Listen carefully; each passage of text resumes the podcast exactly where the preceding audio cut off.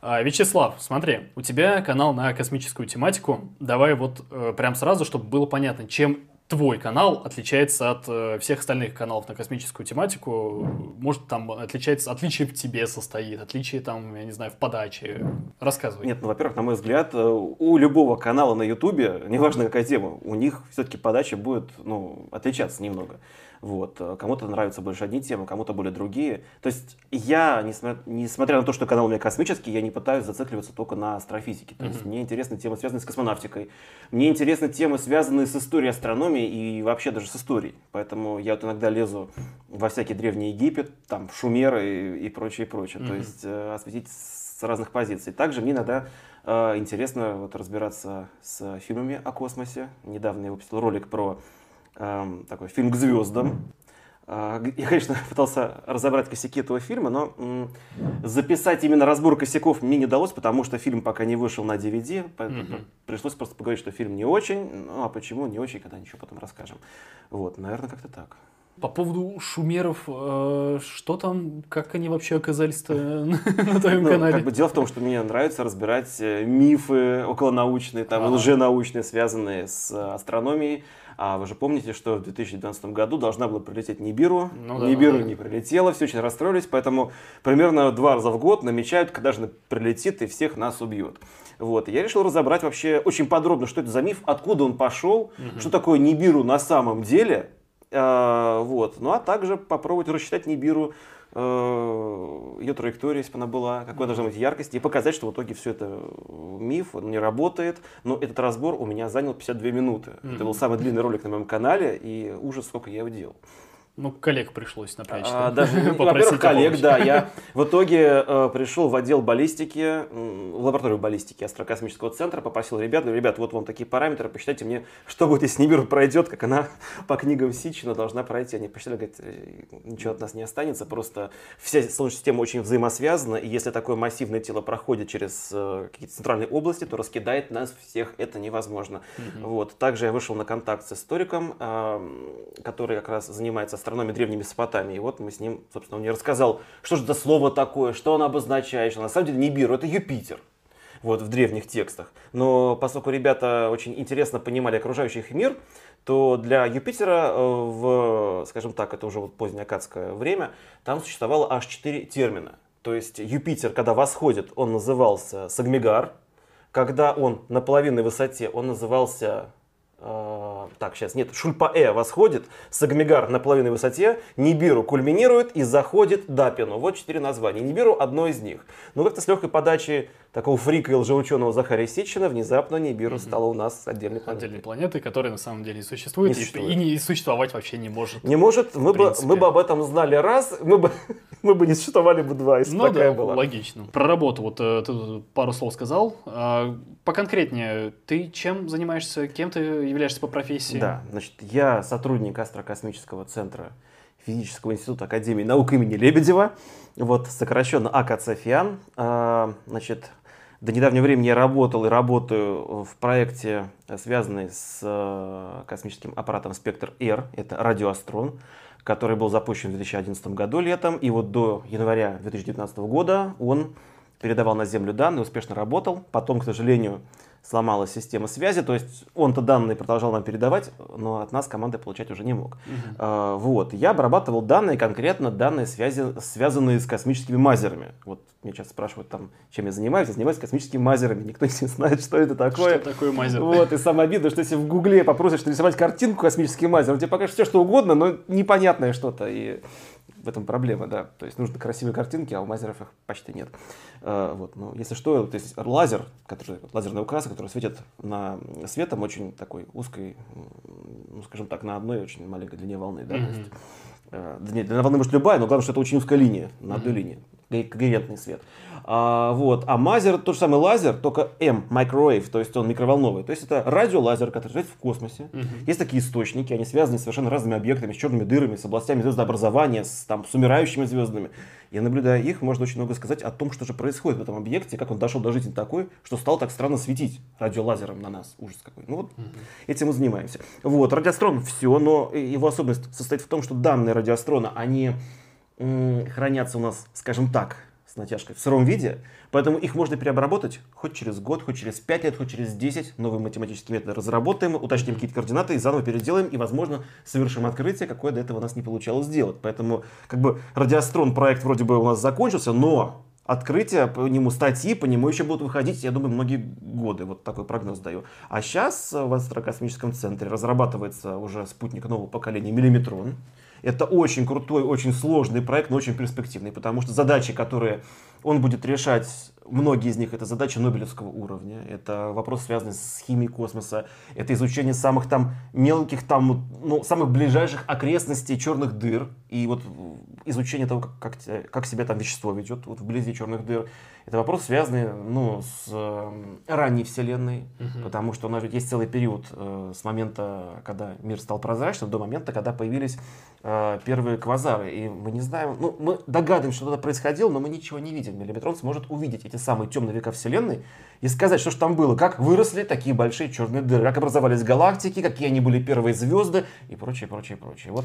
Про это будет ролик на канале, надеюсь. Э, рано или поздно, да, тут сложность, потому что... Ну, ну его запустить надо все это дело, уже должно получиться, уже да. потом ролики снимать. Да, естественно, нет, ну как бы можно рассказать о проекте, тем более, что у нас есть очень красивая визуализация, этот проект очень необычный, потому что вот сам космический аппарат, он будет размером, ну вот, зеркало 10 метров, система охлаждения 10 метров, то есть 20-метровая такая вот бандурина размером с теннисный корт, которая полетит в точку Лагранжа L2 на расстоянии полтора миллиона километров от Земли, вот, и будет там работать. Опять же, про спутник миллиметрон. Вообще, радиострон и миллиметрон — это особенно радиострон, это вот космический аппарат, который не работал сам по себе.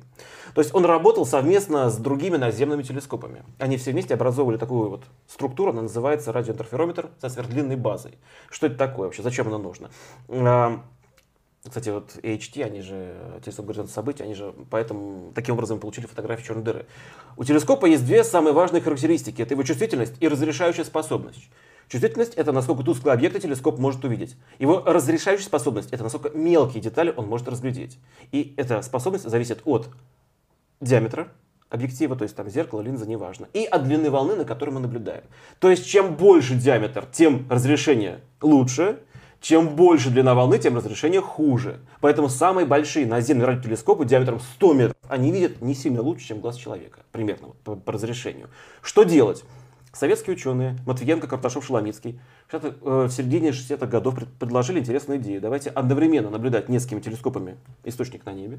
Эти данные мы собираем потом вместе, очень хитро обрабатываем и получаем разрешение, как будто бы, это тоже зевает, как будто бы мы смотрим а, не маленькими телескопчиками, а получаем разрешение, ну, очень похоже на то, какой бы увидел телескоп диаметром с расстояния вот между этими э, отдельными телескопами. Mm-hmm. Называется расстояние база. Если между ними расстояние сотни километров, значит будет тарелка сотни километров. Если они на разных континентах, то в итоге можем получить телескоп размером с Землю. Вот так вот телескоп горизонт событий, он увидел черную дыру. Радиострон, он вращался в космосе по вытянутой орбите. В самой близкой точке это 500-600 километров, в самой далекой 350 тысяч. То есть максимальное разрешение было как телескоп от Земли до Луны. К сожалению, он не увидел черную дыру, потому что наблюдал на других длинных волн, на тех, на которых очень сильное рассеяние вот, mm-hmm. у нас в галактике. Миллиметрон будет наблюдать на еще меньших длинных волн, Находиться он будет на гораздо большем расстоянии, полтора миллиона километров от Земли. Но в отличие от радиострона, он работать будет также сам по себе, как одиночное зеркало. Как очень чувствительное, очень мощное. Но также он может работать с наземными инструментами, с Альмой, там, вот, э, э, с этим, с телескопом Максвелла и с другими. Хорошо, хорошо, Вячеслав. Это все, конечно, очень интересно, безусловно. Но сейчас думаю, если тебе дать свободу слова просто, ты сейчас можешь часами, наверное, рассказывать про свою работу. Это замечательно, это круто. Но давай вернемся обратно к YouTube. А почему ты решил вообще этим заниматься? Ну, то есть, ну, у тебя же и так деятельность как бы есть. Наверное, вот порыв этот души, что вот ты хочешь космос познавать, он же уже должен удовлетворяться. Зачем еще YouTube? Не, на самом деле был как-то очень интересный такой момент. Э, мы как-то сидели с друзьями в баре где-то в Питере. Вот, и э, тогда мы еще не знали о том, что уже есть какие-то каналы или начинаются космические, и пришла в голову очень интересная идея сделать канал серьезный, научный, но в котором будет очень несерьезная подача. То есть изначально улица Шкловского должна была быть совсем другой. Uh-huh. То есть должны быть игровые ролики, вот то, что сейчас делает, наверное, Утопия Шоу или, например, там иногда Артур Шарифов. Вот. Мы так, к сожалению, не потянули просто Потому что все идеи это были хорошие, как нужно заниматься, остался один я. Mm-hmm. Вот, у меня есть э, друг, он телеоператор, работает на канале, и там еще много где, в том числе и блоги снимает. Он иногда мне помогает, когда мне нужна съемка с актерами. Но у меня таких mm-hmm. видео за два года э, жизни моего канала было все три. Угу. Вот, поэтому у него очень мало времени, потому что там семья, потому что там работа и прочее, ну, прочее. Да, все мы люди. Вот, всех людей все нужно понимаем. собрать, поэтому, угу. к сожалению, пока мне такие ролики даются тяжело, я решил просто э, вести канал именно о науке, ну, о космосе, потому что, ну, как бы я в этом что-то понимаю. Э, вот, плюс ко всему я также обучался на научного журналиста. Э, я писал для разных наших там СМИ, ну, во многие да, газеты, журналы, вот, и немножко руку набил. Вот. Потом мне показалось, что интереснее гораздо именно делать видеоролики, чем текстовые, потому что это как-то часто лучше воспринимается, и, ну, да, это попроще. Попро... и больше людей посмотрят. Поэтому я в итоге перешел на видео. Угу. А почему именно улица Шкловского? Да, э, вот часто многие мне пишут, ты там такой самовлюбленный назвал канал свою фамилию, меня не так зовут. Я устал говорить, что он вам не Шкловский. Вот, то есть на самом деле Иосиф Самуилович Шкловский это великий, величайший советский астрофизик и мировой астрофизик, который а, ну, не говоря о его научных достижениях, которых было очень много в совершенно разных областях астрофизики, он, гру- грубо говоря, вырастил несколько научных школ, которые сейчас у нас в том числе вот, э, двигают науку вперед. Например, проект «Радиоастрон», ведь он же фактически задумывался еще вот тогда, когда руководил отделом радиоастрономии в ИКИ, тогда это еще был ИКИ, как раз Иосиф Шкловский. Угу. Поэтому фактически вот все достижения российской науки, которые мы получали вот за счет этого проекта, это благодаря в том числе Шкловскому. В то же время он был очень хороший популяризатор науки, у него замечательные книги, которые, я думаю, ну, старшее поколение, я-то, конечно, их застал еще так вот в детстве совсем, я их читал, но я думаю, что сейчас уже есть много новых книг с более новыми данными, но хотя бы как вот почитать, как писал этот человек, потому что у него было безумно интересно, хотя он не боялся формул, Угу. У него там довольно-таки какие-то там серьезные выкладки, там уравнения, и при этом читать было безумно интересно. И никого это не отпугивало. А сейчас говорят, там, напиши одну формулу, половину, значит, этих читателей разбежится. Ну да. Вот тогда не бежали, и это было действительно круто. Я подумал, что, ну хорошо, у нас есть много всяких разных улиц э, в стране, названные непонятными людьми. Вот, а улица Шкловского, которому действительно страна обязана во многом, нету. А, она есть, конечно, в городе Глухов на Украине. Я по Google картам посмотрел, такой дачный какой-то проселок, он совершенно ужасно выглядит. В общем, не такая улица нужна великому астрофизику. Mm-hmm. Я решил, ну пока, пускай улица Шкловского будет на Ютубе. Идей для названий было много. Там Фидель Астра, всякие такие веселые там под Че Гевару и прочее. Но в итоге решил, что лучше дать посерьезнее. Вот так. Угу. Чуть-чуть вот назад вернемся. Ты сказал про популяризацию науки, то, что и Шкловский такой вот крутой, и, по сути, такого такой величины ученый, да, и сам ты имеешь в виду, имеешь в виду отношение к науке. Как ну, раз да, таки. далеко. Подожди, подожди. Но фишка в чем? Ты, ты профессионал. Я имею в виду вот это. Да.